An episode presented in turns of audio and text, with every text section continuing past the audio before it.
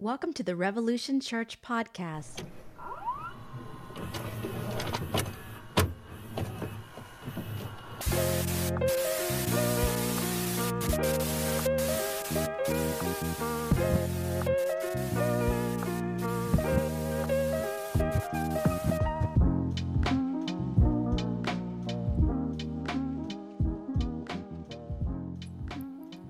Stuck with the long shot again. Until I get the iPhone 28 or whatever, 15 or 13. but that's probably not going to happen anytime soon. Um, so if you can hear me, just say good morning. Um, I see there's two of you here. If not, um, there might be audio issues. I hope not. Good morning. All right, so I'm going to take that as you can hear me. You can hear the words coming out of my mouth.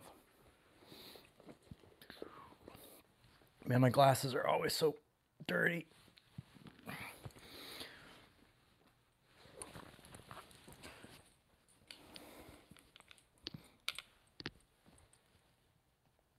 How has everyone's week been? Sorry I missed you guys last week. I uh I don't know what was going on. I was just like super super sick. And um and I, I tested negative for COVID, um, but it felt like COVID. It was like super, like I just couldn't get energy, you know, like I just was like up for like two minutes and felt like I had just ran a marathon or something. It was really wild.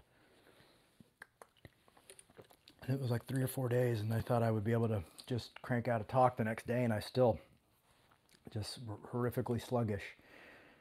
Um, so yeah, that was a lot. Um, so, uh,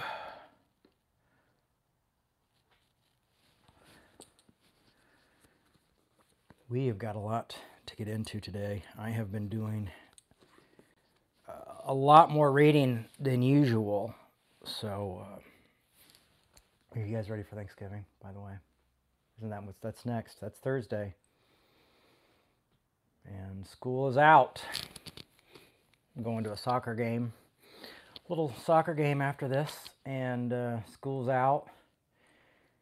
And it is Thanksgiving, so always a always a fun time to go around and be with your relatives. I saw a meme the other day. Was like, do you think like your conservative relatives are like, oh no, my open-minded uncle is coming to dinner this week? I'm sure they do. I know they do because I have been the open-minded uncle who has not been invited to uh,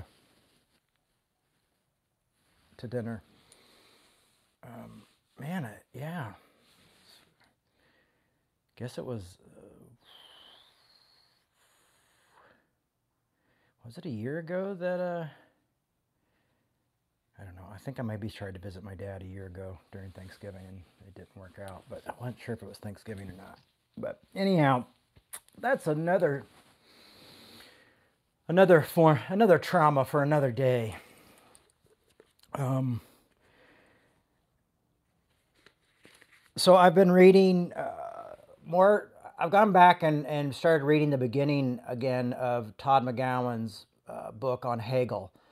Um, I've also finished reading um, Tillich's book that we went through, which why for some reason uh, my search for ultimate meaning or something. I can't. I don't have the book in front of me, but so I finished that, and it's incredible. And I think we're going to talk a little bit more about that next week. Um, but like I said, I've been going through Todd McGowan's work on uh, contradiction is i just want to continue to learn more and more about contradiction because i find it to be really interesting. Um, but this is this is kind of a side note uh, today's talk is, is, is i was really inspired by some of his words about um, capitalism and what that does to us and often how we uh, maybe miss it.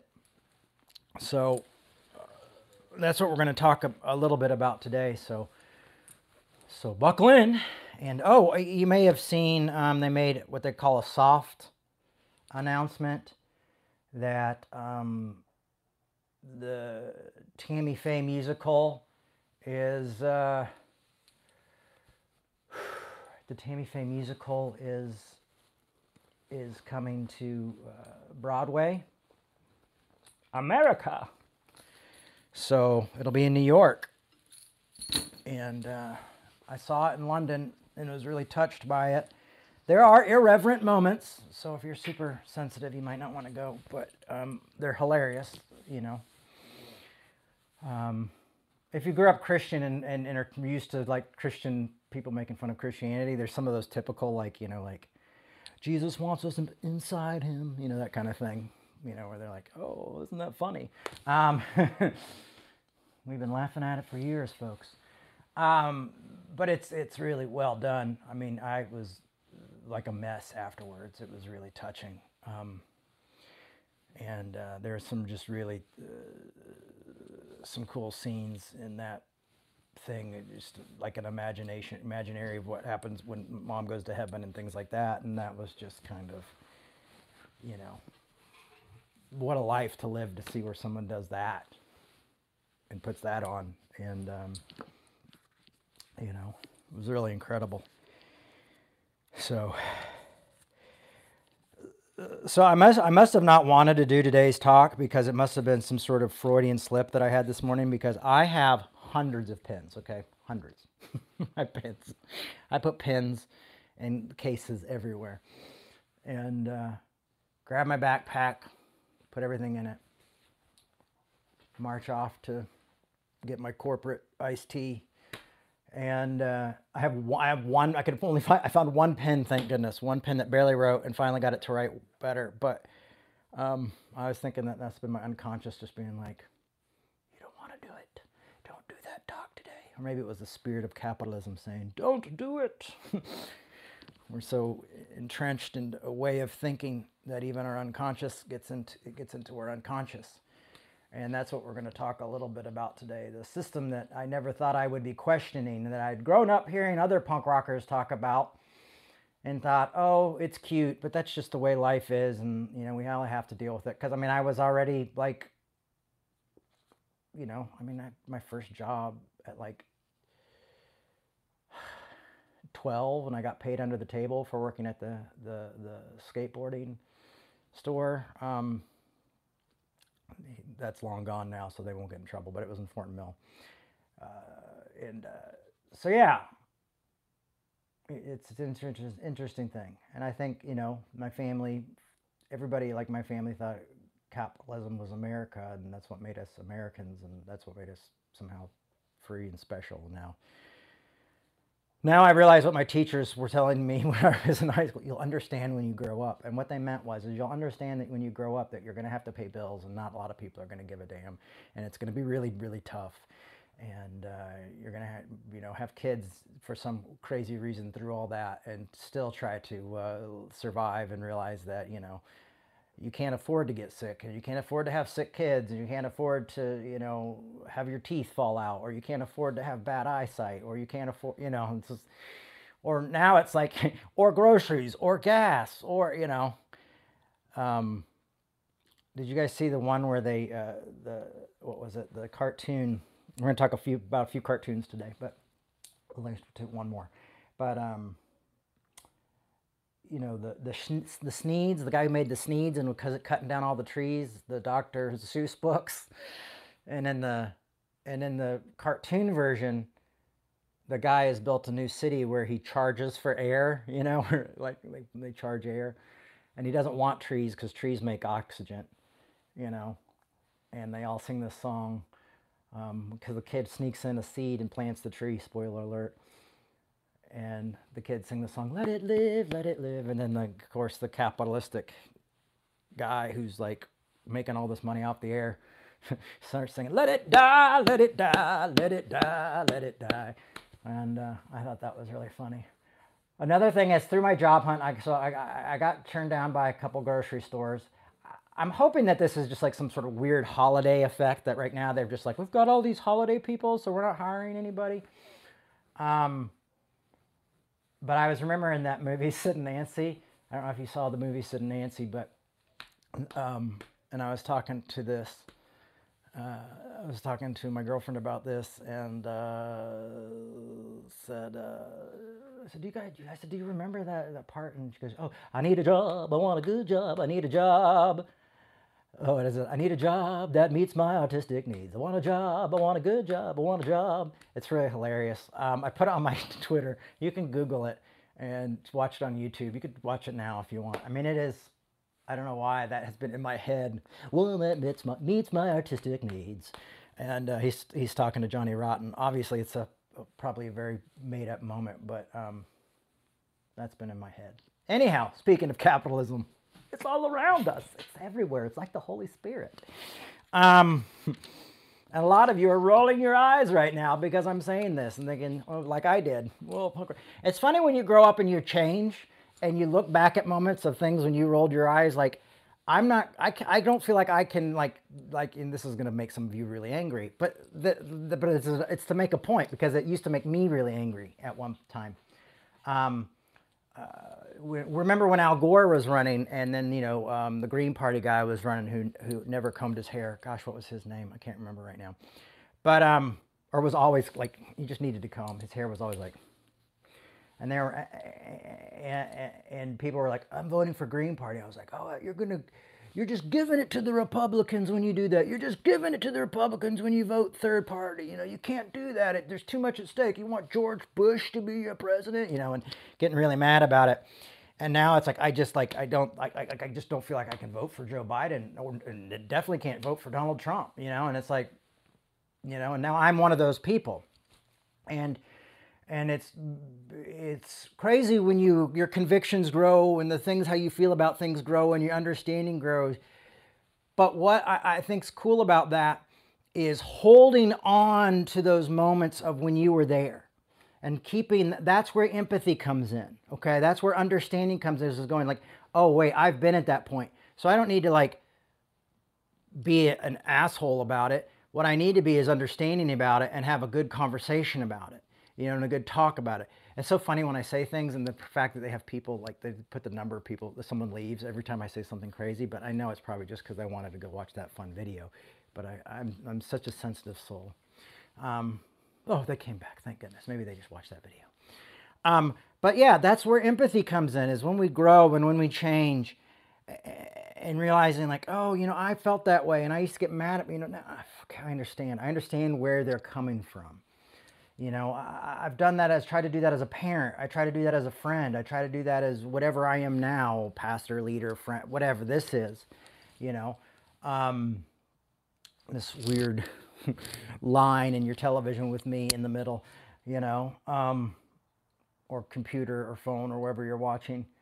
You know, to to to, to live in that moment. But let's. I'm gonna look at some of. Um, I just wrote down some quotes that I really liked from uh, Todd McGowan's book and, and just some of the stuff he was saying. And, and I, it's funny because I do better if I just am able to see things and stuff. And so I've been trying to write down quotes now rather than just read them for books because it helps me learn more, helps me stick in my brain.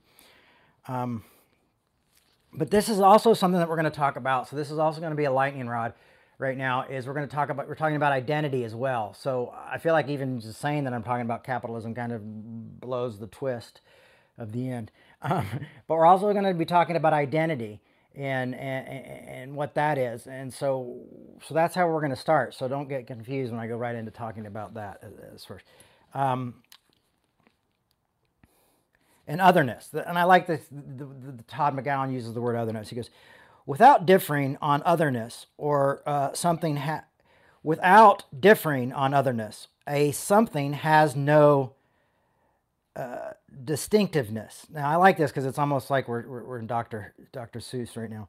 Without defining an otherness, a something has no distinctiveness. It's not that distinctive from one thing. Like if I don't, if I just say, well, there's a bunch of trees, then you just think trees. But then when I'm like, oh, well, there's a redwood and then there's a, a fern or whatever, I don't know trees very well, you know, then you know there's a difference. Or if I go, oh, it's he's it's that man over there. There's a bunch of men and women. Well, you you know, like okay, well, it's not the women. I'm guessing. Uh, so that's yeah, it's the man. Well, which man is it? You know, and It's the portly balding man. Oh, the portly balding man, which, um, you know, whatever. Not probably what you want to hear, um, but that's how a lot of people would say, you know, or it's the black man. Why does it got to be a black man? Well, because I'm, I'm explaining how this what the, the person is, and okay, well, there's three black guys. Which black guy is the guy in the black suit? You know, whatever. Um, so what whatsoever. So if something has no dis- distinctiveness whatsoever, and this is Todd saying it, and bleeds together with every and it bleeds together with everything else. So that's kind of the idea of when we when, when without differing, we, we bleed together, we become you know one of the humans over there. that's it. you know, what do you know about this person? It's well, they're human. Well, what is there anything particular about them? Oh, no, no, that's all I know. They're human. Good luck. Um, another quote that he talks about goes, "The otherness." And this is also this is this is and I'm reading because this is commentary on Hegel. So we're really getting like Hegelian information from one of the best Hegel Hegelian teachers in my my personal uh, opinion. Uh, is what we're getting through. So this is Hegelian thoughts on otherness as well. So I, I need to give that. So you're getting me interpreting a guy who's interpreting a guy.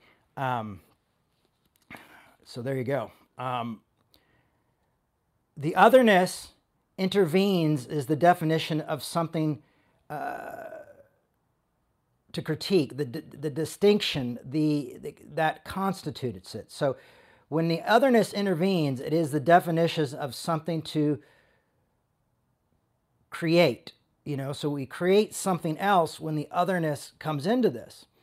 Um, another thing he says is the otherness begins as merely an external point of reference. So, so, so the otherness. So, like, oh, the man, the, the oh, the guy with the green hat, the star on it. You know, oh, is he communist? Oh, I don't know. what was that hat? You know, um, I just think it looks cool, dudes, um, and dudettes. Um, but you know, like the otherness, the otherness over there. So, so, so the otherness intervenes. So all of a sudden, we're not others, but now it intervenes when it goes, well, there's the woman and there's the man and there's uh, you know an asian person and there is a black person and there is uh, you know um, they them or whatever. You know, you know whatever. You know, there's a punk rocker with the purple hair. Well maybe they're a punk rocker you know because you go oh, i'm not a punk rocker. I'm goth you know whatever. And so we start to get these these otherings of how we other people. And then a lot of us go, I like it. I like the otherness. Like when I was a skateboarder and, you know, I like to be called, I'm a skater. You know, I thought I skateboarders were just the top, you know.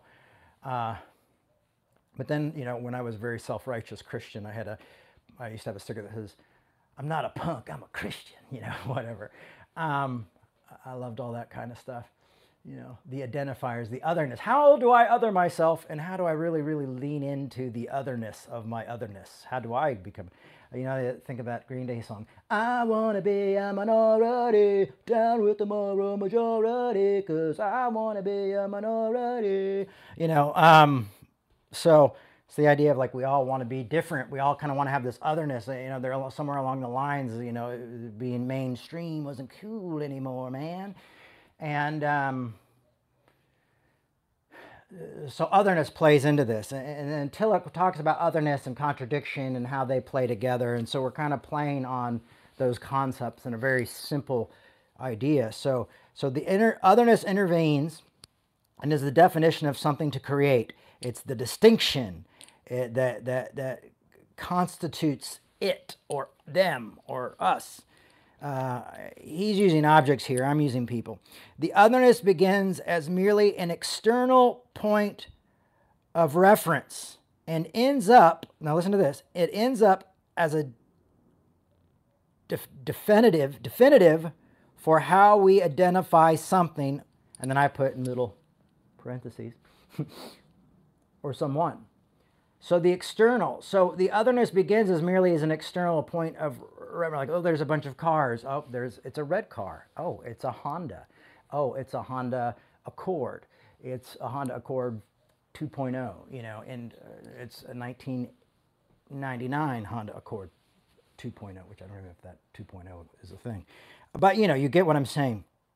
And so the otherness begins as merely an external point of reference and ends up being def- definitive for how we identify something or someone. So me going like, I'm a punk, I'm a Christian, that's how I want to be identified. And so we all go like, I want to be identified as this. And we see a lot today with, you know, um, uh, uh, pronouns and people who are like, you know, well, I'm a person of this and I am this and this. And I'm not saying there's anything wrong with those things, but what I'm saying is, is this is where how otherness kind of starts to happen. Okay, you know, um, and I'm a Republican, and I'm a Democrat, and I'm a conservative Republican, you know, and then I'm a liberal Democrat. I'm a middle middle ground Democrat. I'm a fiscal Republican. I'm a, you know, all this stuff, all these identifiers, all these, uh, you know, these external points of reference start, you know, if they're not external, then they make them verbal, so they become external points of reference, so we know who people are, and then we can kind of judge accordingly. And one of the things we're good at is judging folks and judging communities and judging each other. And, um, and then realizing that that's bad and then defending a community that's been overjudged and then we turn around and then and this was in the Tillich book I wish I would have had that this today but I, I didn't bring, I didn't do much with that because I felt like it, there was another talk there but there, there, there's this thing where we turn around and we almost become that which we don't and then we other the other you know so we go oh, they othered these people, so now we've got to other these, you know, and, and it's this, this, this, this, this, this, but we have these external points of, points of reference. I think that's why slavery works so well, uh, is that, you know, you had all these slave owners being like, you know, well, they look, don't, they don't look like us, you know, they don't sound like us, and, you know, and when they come in speaking, a different language. Well, their language, we're gonna have to teach them our language, you know. And then, oh, well, they're not like, they're, and then they started going like, they're not even really human, you know. They're subhuman, you know. They're they're, they're human beasts, you know. And there was, and they have like this indention in the back of their, you know, they had all this bullshit to sell to other these folks to justify free labor, you know, and um, and to build, unfortunately, build a country on and, and to bring incredible wealth. It's amazing how, how wealthy you'll become when you don't have to pay people. and, and so there becomes the otherness. Um, but what happens in time is uh, slavery is outlawed when, of course, we realize like, you know, black and white people are human beings. We're all human beings. There, there's nothing different going on there. Um, you know, sometimes uh, progressives will be like, well, you know, they, will grab a group of people and, and, say, oh, they're special because they've been through, you know, and, and I get it, but what I'm saying is, is we're all humans, okay? We have different customs, we've gone through different things. My African American, my black brothers and sisters have gone through a lot because of, uh, of slavery and because of racism and the things like this. But the fact is, is like when we use racism, when other people use racism, they, they create something to be afraid of and they, they based on an external judgment. I'm, I'm going to be afraid of them externally, you know, because of an external judgment and because they maybe live in poverty. And well, well, the reason they're in poverty is because of your external judgment. Uh, you know, th- this is what this is what's happened over the years is because we, what we did. You know, we in slavery, but then we said we can't eat in the same room together and drink out of the same water fountain. I mean, there's external things at play. You know, they're not having the same economic. You know, there's no equality here.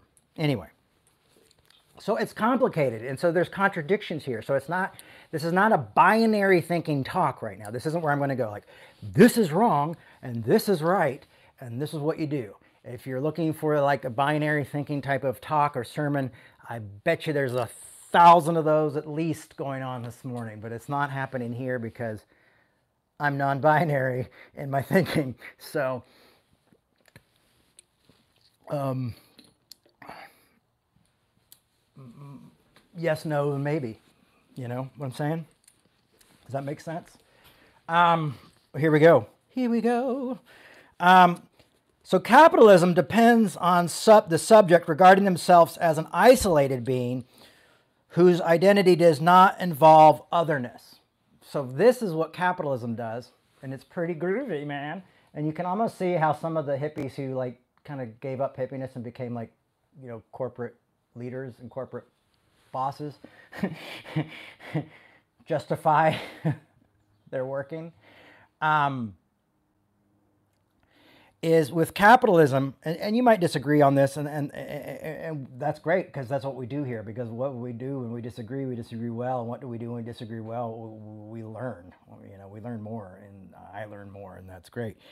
Um, but but Todd McGowan's opinion on what Hegel is saying on capitalism, capitalism depends on the subject regarding themselves as an isolated being whose identity does not involve otherness.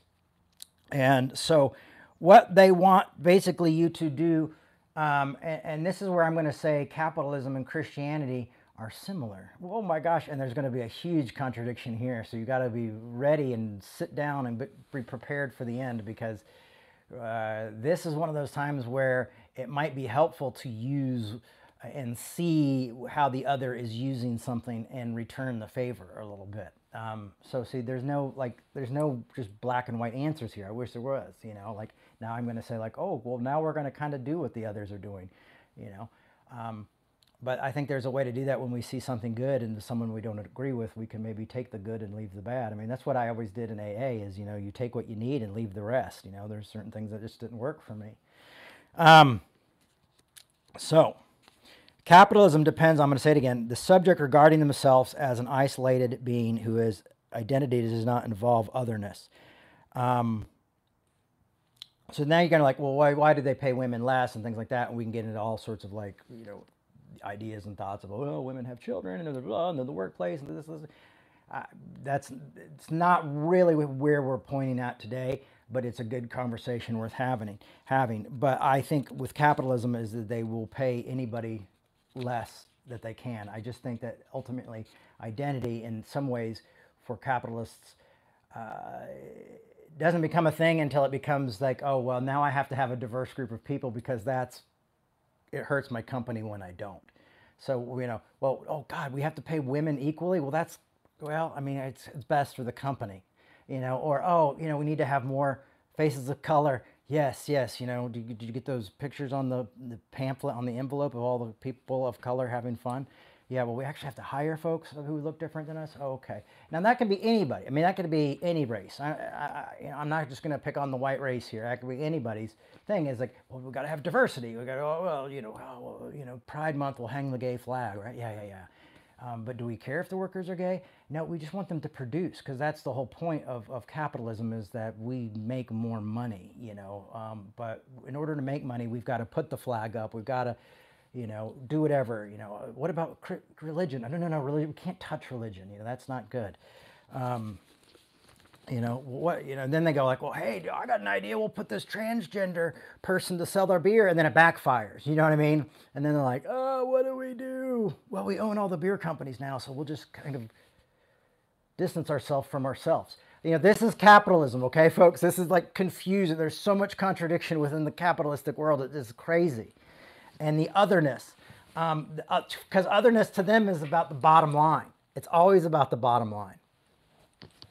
And the hardest lesson I've learned through people who love even my family and, and things like that is it's, it's not about, at the end of the day, it's not about like, oh, we, you know, you're a son, oh, cherish, you know, it's about the bottom line, man. And, and it's tough to learn, you know ultimately, even everybody else is thinking about the bottom line. Like, you know, I've, I've had friendships fall out because it was about, you know, there was money involved and it was about the bottom line, you know, and the bottom line was more important. So you just have to take it on the chin, you know. Um, I'm not sure who Adam Smith is, but uh, Adam Smith recommend, uh, recognizes that labor is the source of value and this is just now, so now I'm a guy talking about a guy, talking about a guy, talking about a guy. Um, but I, I, like this, uh, and I'll look up more about Mr. Smith later, but recognizes that labor is the source of value. But come on, we do Christianity. I mean, the Gospels are like, what, 40, 60 years old, so I think we do a lot of guys talking about guys, talking about guys, talking about guys, right? Or, or guy, man, person, person, human, blah, blah, blah, tradition. Um, recognizes that labor is the source of value, but he conceptualizes the exchange between the labor and the capitalist as an exchange between two independent self self-serving being, beings.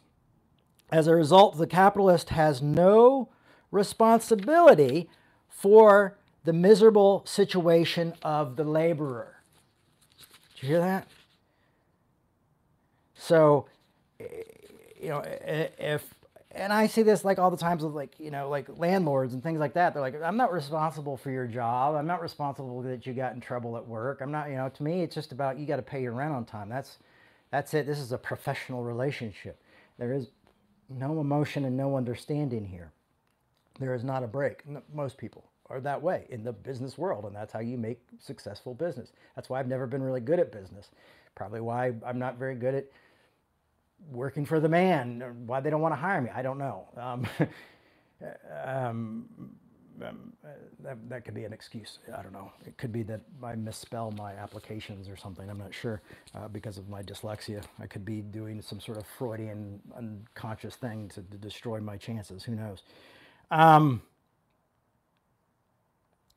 but the miserable situation of the laborer isn't the part of the hirer, the capitalist, the person who's trying. That's not it.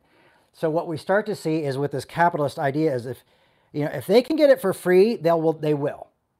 Like if they could get free labor, there would be part of that free labor.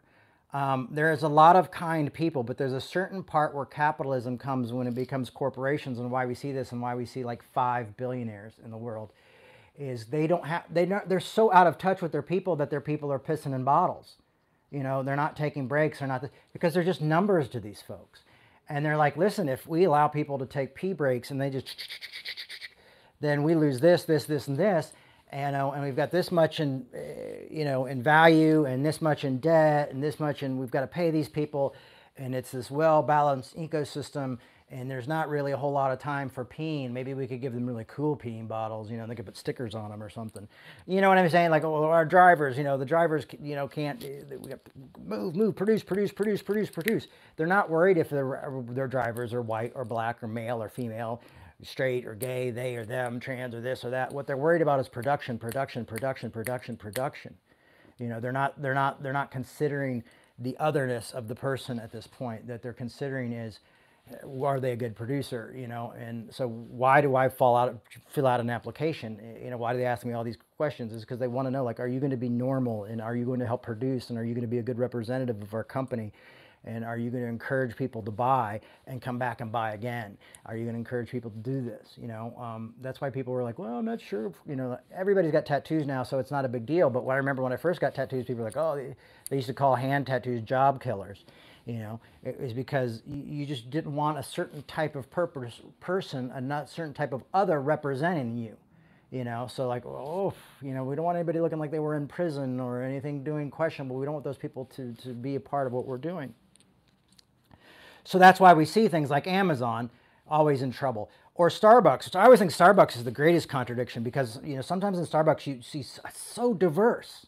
You know, you go into my Starbucks right down the street, it's very diverse, okay? We're talking male, female, uh, black, white, Asian, culturally inclusive, uh, sexually inclusive. You know, eh, I don't know what everybody believes there because I can't get into their minds, but I think it looks pretty inclusive. And then you find out like they're not really that great to their workers, like, but they get insurance, which is pretty cool. But now that's not enough, you know, and they want more and they want to unionize. And Starbucks is like, well, we got the flag. We're Starbucks. You know, we know your order, your ridiculous, complicated order. We'll give it to you. We've got the pride flag. We love the gays. But we don't want to give everybody a livable wage. You know, we don't want, you know, maybe our insurance isn't as good as we say it, it is. You know, like I pay every year for insurance. And the, my insurance is I'm going to be in bankruptcy, but I'm going to be in bankruptcy because I, I spent $5,000 rather than I spent $30,000. You know what I mean? It's just like, which one do you want to be in super debt or a little bit of debt? You know, like what kind of debt? Choose your debt. And so I'm paying people basically to make sure, like, if I go to the hospital, uh, I can maybe dig myself out a little bit quicker, but I'm still going to lose everything. You know what I mean? That's, and I pay for insurance. I don't pay for dental insurance right now because I can't afford it. Uh, and I've had to pay $700 to have a tooth pulled because uh, of all the years of smoking, unfortunately. Um, I've got to keep my eyes because that's how I do things, and I've got to get some surgery done on my eyes this year that I put off. Um, because of insurance. So you know, it's it's this is but this is it's a capital system. It's not you know what people are afraid of is some sort of like Medicare for all. But if we did have Medicare for all, it might take longer to get things done, but we would get I would be able to get the eye surgery. You know, I'd be able to get the tooth pulled. You know, um, eventually. Without worrying like oh will i be able to buy enough groceries for my kids and myself this week? You know what i mean? Like those are these are the this is the system we're in and i hope we'll wake up. I mean it breaks my heart that i talk about capitalism and i'm encouraging us to think differently and about otherness and things like this that the numbers of the people who are here drop. You know like it, it, it's like this is something that we should all be talking about and facing but it's hard. You know i was thinking about this the other day like why do people celebrate my mother? They love my mother because she loved so unconditionally and she cared about people so much and that they're making these plays about her they made a film about her won oscars you know people write books about her people hate her people love her you know all this kind of thing um, but mostly you know people have started to really love and respect and care about my mom and, and her legacy and who she was you know and so you go and you go, oh, I want to go watch a play about her. Oh, I want to read about her. Oh, she's got some old books. Oh, I'm always getting notes like, Jay, do you own the rights to your mother's music? I don't. Her ex-husband does or her not her ex-husband, her, her, husband who she was married to. So write letters to Roe Messner if you want to figure that out. Hopefully he'll leave uh, my mom's estate to me and my sister so we could eventually release that music and all that stuff. That would be great. You know, but people sit back and they go, oh, we enjoy it. I mean, you lived through it and she was so wonderful. But my job is not to just celebrate my mother's life. My job is to make each one of us into a Tammy Faye. I mean, that's the point. Is like it's let's not look at Tammy Faye and go, "Whoa, wasn't she great?" Let's uh, uh, let's impersonate let's you know let's be like tammy let's let, let's do that you know like when we look at jesus oh jesus was a good guy but i'm a businessman you know how many of those guys you know who love jesus but they're like just cutthroat business people you know um, and they justify it somehow you know uh, you know, I mean, camel, but it was actually just a small. You just got to have a camel that can really get low through that eye of the camel. You know, they they, they do all this stuff to explain it away. But nobody wants, we don't, the, point is, is we don't often want to put the work into it. And the fact is, is if we want humanity to be a better place for all of us, not just for the few of us, or not just for whatever group you're a part of, then we're going to have to do a lot of hard work. And that's what revolution is here to say is like, if we really want to practice grace, if we really want to practice compassion, there's going to be uncomfortable moments, there's going to be arguing, and there's going to be difficult talks because we're going to have to learn to think differently and we're going to have to accept other people who think differently because they may have something we need to make this world a better place. And that's the best we can do to care about each other. Like that is the commandment of loving God with all your heart and equally as important, loving your neighbor as yourself. This is it, you know this is why I'm anti-war. This is why I don't believe in violence. This is why because I'm trying to love everyone's my neighbor. You know, my I love my enemy in the midst of being my enemy. I don't love my enemy afterwards. Like, oh, we're not enemies anymore. So I love my enemy. See, this guy was my enemy. Now we're buddies. You know, I live my love my enemy in the midst of being my enemy. I love my pros- persecutor in the midst of persecuting me. I love my bill collectors in the moments of them sending me all this crap of like like no one's censoring any comments so that's your imagination joseph. I'm sorry. But that's the point. You know so that's what's happening. We don't even have anybody working on on this. So it, it was the it was youtube youtube the monster youtube. Here we are i'm on. And that's the thing is even all of our communication skills how we work with each other you know facebook and twitter and you know i mean come on folks when we eat chocolate, there's much like very high likelihood that the people who made the chocolate are are are the are little children.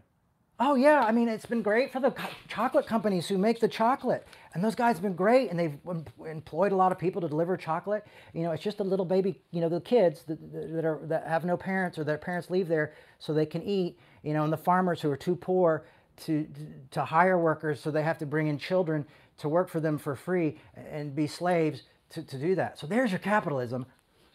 All right. Um, that, that's what it's doing. I'm not saying that, but we're in late stage capitalism right now, and it's destroying our lives. Anyway.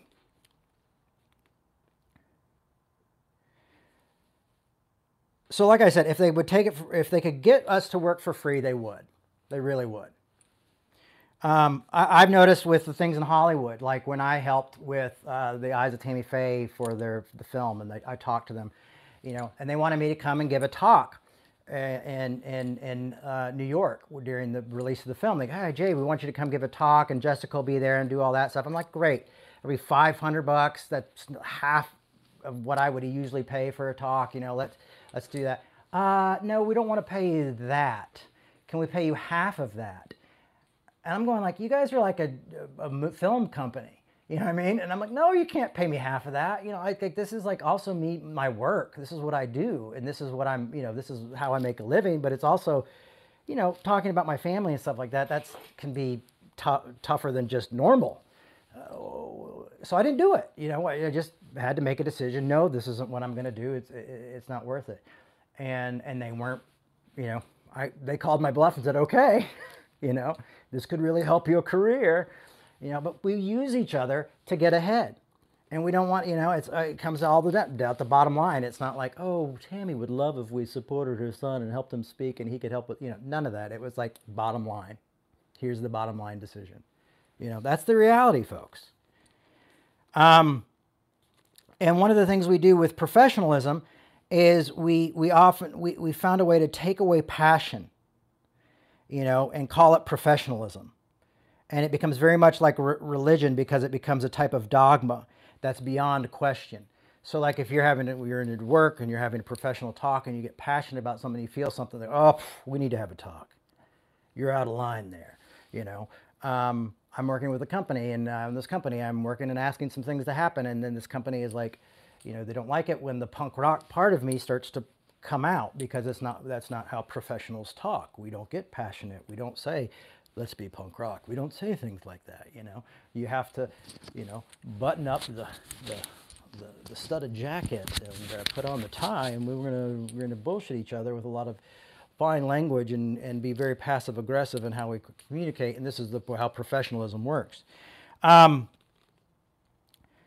and we, we just take it hook, line, and sinker. Why? Because we need the job because we need to work because something's more important than you know like i got to do this you know? So what are we? We're trapped in a situation where we've got to be this way or we're radical enough to give up and say nope this is i'm going to follow my convictions and lose it you know and lose the job or lose the things or or, or be seen as you know unpredictable. You know what i found in life is when you start questioning things you know it always takes years for people to be like oh you were on the right page but before it was a troublemaker. I mean, I remember talking to pastors who are now all affirming, you know, who thought I was just a troublemaker because I was asking them to be affirming and to be publicly affirming of the LGBTQ community. And they like, oh, you're just, tr-. and you know, the funny thing is, some of them still this day, even though they agree with me, think don't like me. They don't like me because I, I, I harshed to their mellow. I wasn't professional enough about it, and I was too passionate about saying like, you need to change. You need to think differently, you know. Um, you know, I, I, the dogma, you know, the dogma that's beyond question, and that's so it becomes almost like religion in this this world, in our work life, and our our capitalism. We become almost legalistic. I mean, uh, I'm watching the numbers drop. You know, in a minute, it's just going to be me and Joseph just sitting here, just talking together, because um, that's all we have. Because um, we're worker bees. We're worker bees. We're ants. Now, so this is what I want to say, and you're going to see the point of this talk is coming right here, right now, and probably could have come a little bit earlier from the looks of it. But um, in the movie A Bug's Life, has anybody seen The Bug's Life, the movie? And uh, the, the, where, with the ants, very cute movie. And then there's the the the guy who wants wants to be a beautiful butterfly, and there's the roly polies are like, hey, and they do the circus, and, and it's very cute. Bug's Life. So there's a quote from the Bug's Life from Hopper, um, who's the who's the grasshopper who gets the food from them every uh, year to, to, takes the food offering to them to keep things going. Well, spoiler alert. Watch Bug's Life. So the so so these ants they're ants, and, and these ants every year have to give this these food to these these uh, grasshoppers. The grasshoppers said, "We're going to kill you, and we're going to destroy your whole lives." And they're like a biker gang, and they come in and they bully them, and And so every year they prepare the food and get ready. And then, of course, one little ant screws it all up and they don't have the money, food ready. And now they have to have twice the food. So they decide to hire some outside people to help them fight the grasshoppers. What they don't realize is they hire circus performers rather than like tough guys because they think they're tough guys. Anyway, point is here. Um, uh, so so so the bug's life hopper this grasshopper uh, one of the guys one of the ants mouths off to the grass one of the grasshoppers and says this stuff and they fly away and then the grasshopper hopper they're all drinking beer and laughing and having fun and you know they've got more than enough, than enough and and then the hopper the leader of the grasshoppers finds the grasshopper who listened to the complaint of the the ant and he says this hopper says this you let one of those ants stand up to us, then they all might stand up. These puny little ants outnumber us a hundred to one. And if they ever figure out that, if they ever figure that out, there goes our way of life. It's not about food, it's about keeping the ants in line.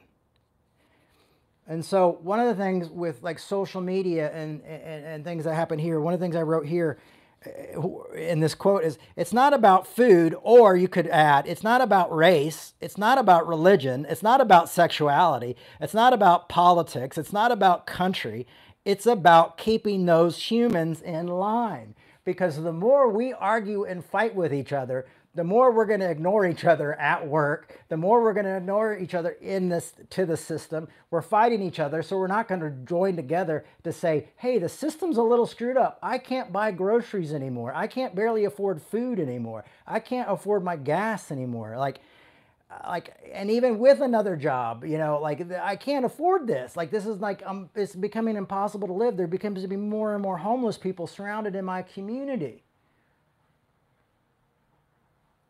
And what these millionaires who own the Facebooks and the Twitters and the Instagrams and the, all these things that we all enjoy and love and become addicted to see, why do they throw things our ways and things that continue our ra- racial bias or our or our political bias? Like okay well feed them this they're conservative so keep them conservative. They're liberals so keep them liberal you know um, they they're kind of racist, so keep things that are kind of you know uh, uh you know uh, passive aggressively racist towards them.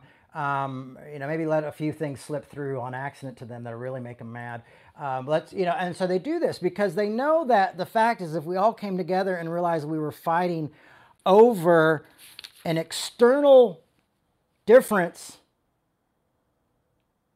that this external difference are based on our genitals, based on the color of our skin, based on the country that we grew up in, based on these things, we're, we're keeping us so divided.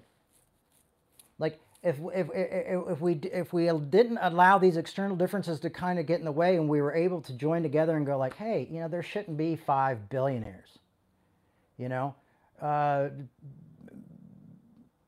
either insurance needs to get better or medical care needs to get cheaper you know, or we need everybody needs health care. You know, I mean, they're just this is the system's broken. You know, there, there's got to be something here. Everybody should be able to have a house.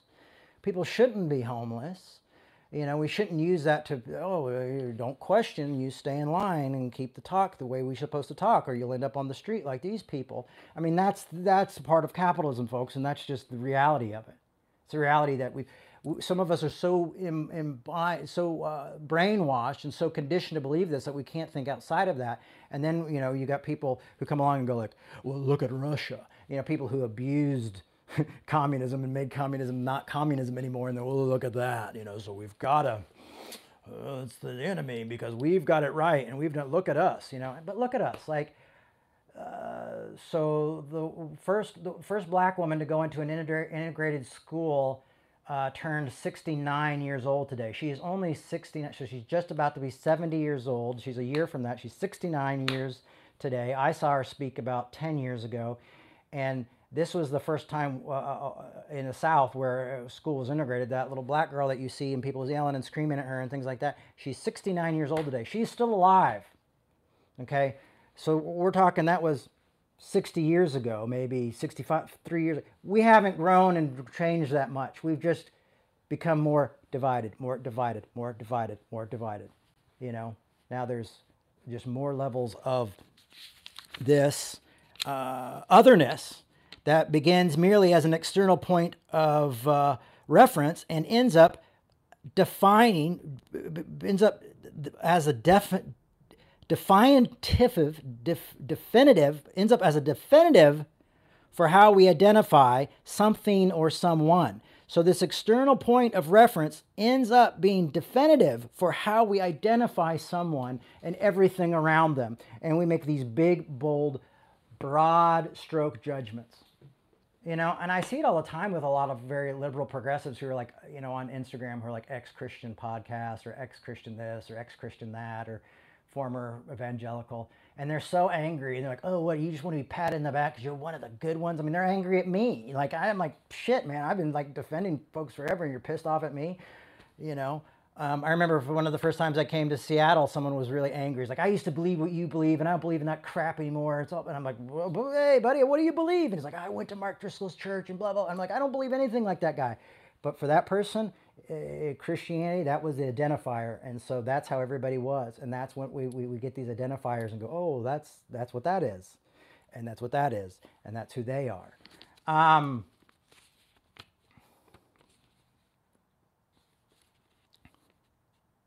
So you have this Bugs Life thing, and so what I'm saying is, is, is if you if you are having a hard time reading between the lines, which I don't think you are, is um, that we outnumber the bullies, and we already outnumber them in communities, but we will really outnumber them if we are able to see past each other's uh, identities in a way. And so this is where I go like they've seen past our identities to use us as workers and to profiteer off of us um, so uh, maybe we need to not see each other fight over our identities anymore, religious identities, uh, race identities.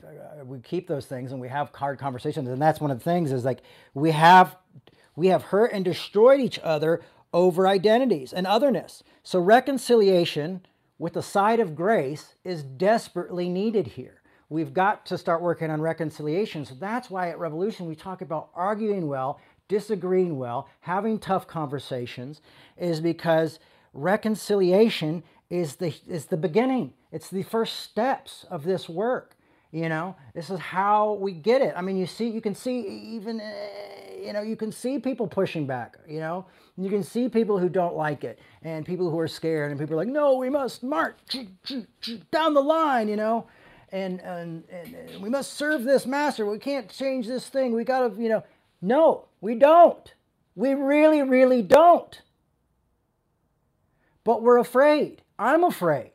I get nervous about it. I don't want to be homeless. I want a dad. So I'm a dad. So there's times I compromise to be able to make sure that my kids are taken care of, make sure my kids eat. There's times I'm not super radical, more radical than I, I want to be because I got to take care of my family.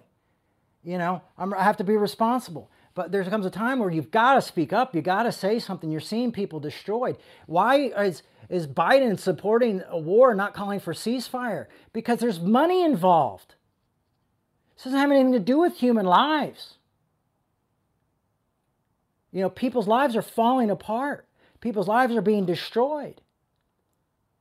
I mean, these children are dying, and no one's going to call for a ceasefire in the government like liberals are all of a sudden like, oh, you know, we've got our brothers and sisters in Israel, you know, and it's like, listen, it's a government. It's another government. Israel eh, eh, is another government, and it's destroying people. They were just they were now they're destroying. There's these, but it's the people involved. Israel isn't Jewish people. I mean, there are Jewish people in Israel, but Israel is a government. It is a government, you know. And these are governments, but these are people now. Now we're talking about dead people, dead people, dead people and there's money involved in war.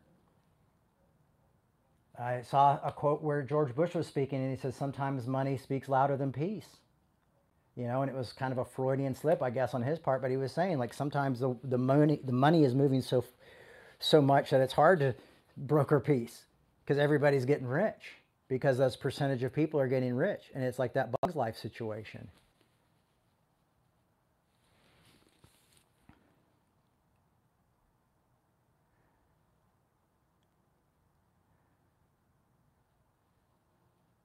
So, reconciliation with a side of grace is definitely needed. That is, if we ever want to be truly free from the situation we find ourselves in every day. And to the struggle that I continue to see more and more people share about every single day uh, the fight to stay alive, the fight to keep off the streets, the fight to make ends meet. Um, and now it's become personal to me. Yeah, I mean, definitely. I've applied for like 15 jobs, and you know, it's like nobody's nobody's hiring. You know, and it's like, and I'm also watching a musical about my mother being put on Broadway. You know, I mean, it's like I'm also working on a documentary about my family. You know, it's like, uh, you know.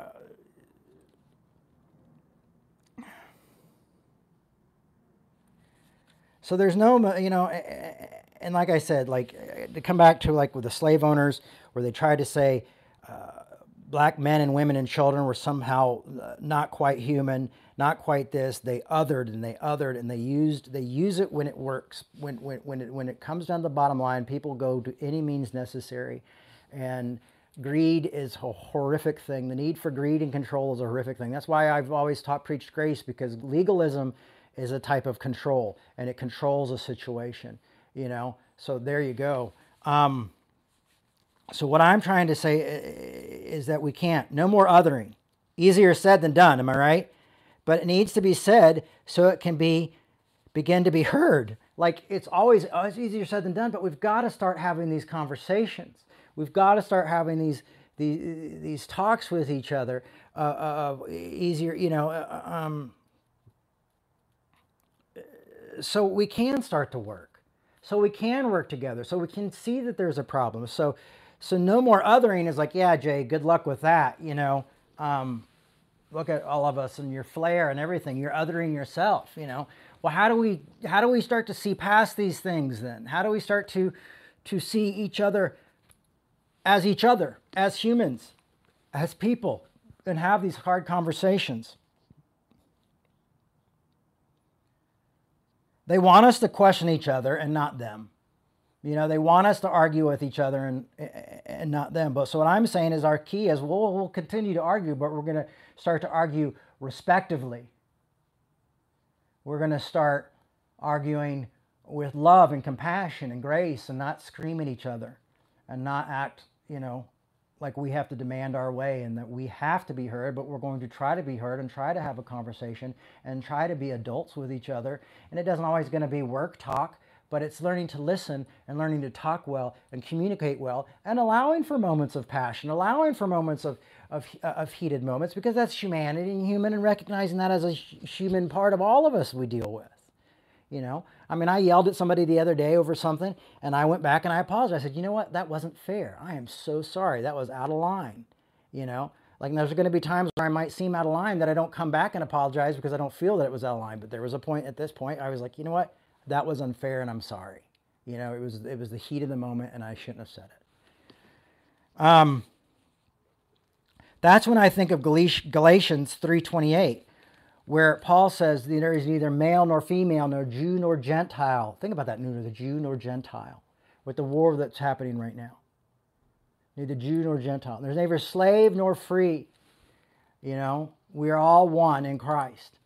And so this idea is my idea is how do we take the same gusto of them keeping us othering each other and go, okay, we're not going to other each other anymore, but we're going to listen and we're going to work together. And we're starting to see that. We're starting to see companies, people come together and strike and get their needs met. You know, we've seen it with the car companies, we're seeing it with different companies where people have said, you know what, we're going to get together as human beings and we're not, we're, none of us are going to be treated this way because we're going to come together uh, despite our differences, because we all need to make a living. We all need to be have proper health care. We all need to be able to afford to eat groceries. We all need to be able to do this. You know, even people in Hollywood were doing it. You know, and and saying, hey, we need to be paid equally. Hey, we need to be taken care of. You know, the writers' strike. You know, all these strikes that we see happening are people coming together, and we can find inspiration from that. You know, but how the system wants to, to, to push it is troublemakers. These are troublemakers. These people shouldn't be speaking out. These people shouldn't be talking.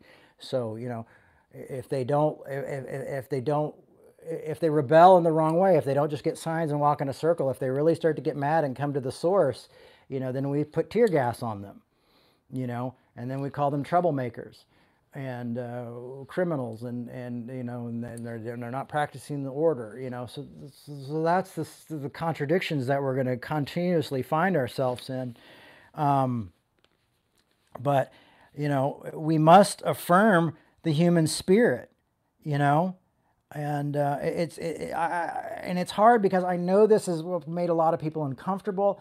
I know I, have seen people who are friends and, and, people near to me when I've when I've done things and and and situations and meetings and people like that, people who are friends of mine, cringe when I say things that aren't supposed to be said or that are kind of pushing but literally physically watch their like cover their face, you know, cringe type of thing. Um, uh, but I always I just have this passion to speak and this passion to, to try to speak the best truth I can, you know. And if it's not truth, if it is effective, then that's you know I'm willing to sit down and talk about that if it's not effective. Um, but why we argue well is to continue to grow and to see clear. We argue well is because we don't want to go to war. We want to keep wars from happening. We want to get people to sit down and, and talk with each other. We want uh, to see things like that happen. Um, you know, uh, you think about um, oh uh, Jimmy Carter and, and being a peacemaker. You know, I mean, he came into situations that were horrific. You know, I, I think about the troubles and, and, and how they solved the troubles in Northern Ireland, and I and I read about Hume and Hum Hum Hume Hum Hume Hum Yum. I always get his name wrong. I, am really bad with H names. Um, but you know, like what they did, and, and you know, you see it's not easy. There's a, there's compromise involved, but there's also seeing each other as human beings. I mean, it comes down basically like to food. We all need food and water and shelter, you know. And and when we start, you know, and not to be bombed and not to be killed and not to you know have our lives taken away, and um, propaganda. Uh, is not just militaries and countries, but it's also corporations and corporate thinking and uh, how they keep order in a country. And I, I, guarantee you, like, you know, that's why I don't want to vote for Joe or Trump, is I feel like they both make as much money off of war and, and that type of shit off of each other. And I just can't do that, can't live that way anymore. Uh,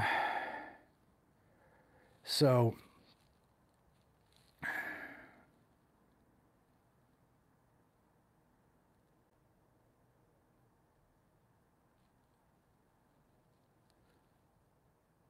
so the point of today's talk is to hopefully liberate us from bondage. I think if you come to revolution, you've already been seeking for liberation from like kind of religious bondage, but this is from, I guess, you know, colonial and government bondage and, and the powers that be that kind of keep us in bondage. You know, we've got to get to a point where um, we uh,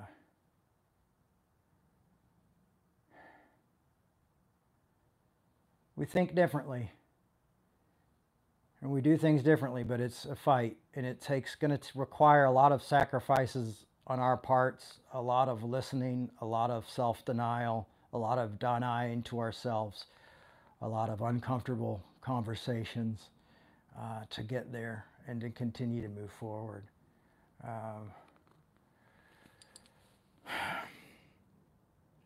so what will liberate, liberate us from this bondage and that's what I hope this will encourage you to do and get you thinking. And uh,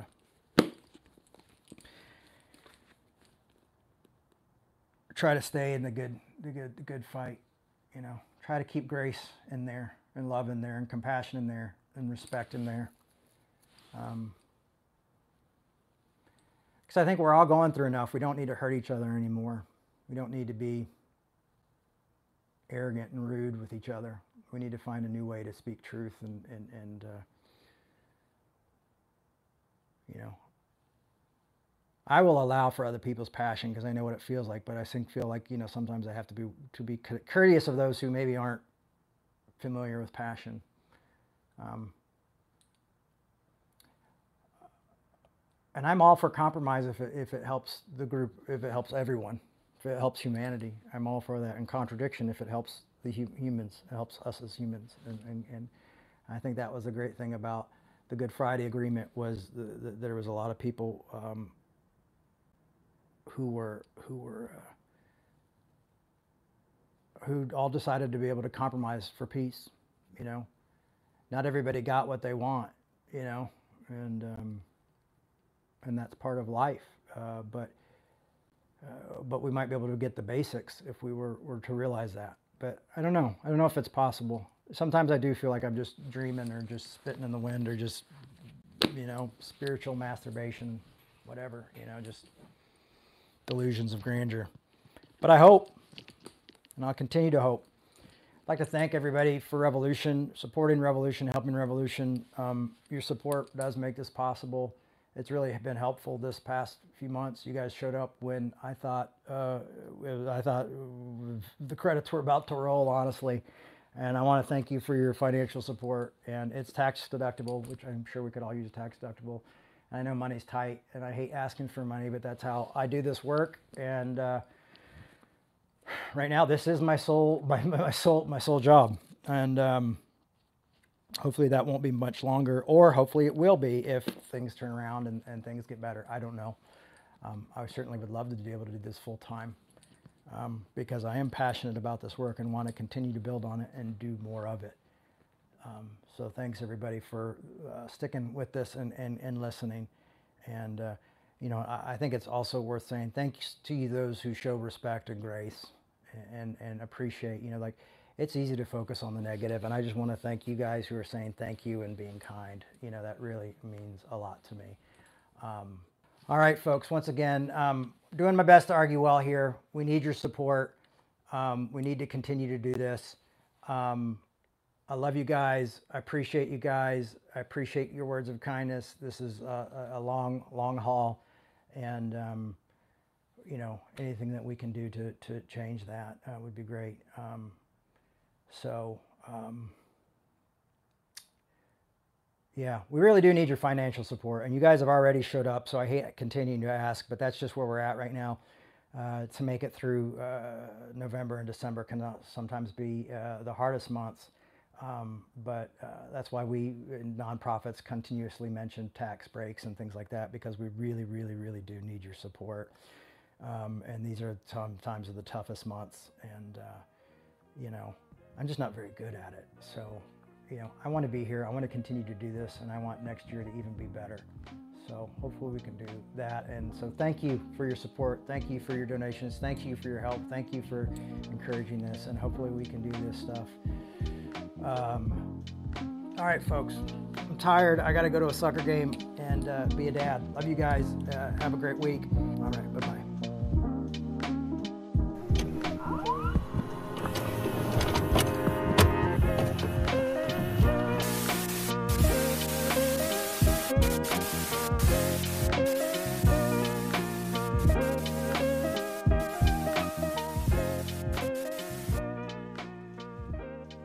For listening. We hope you enjoyed this podcast.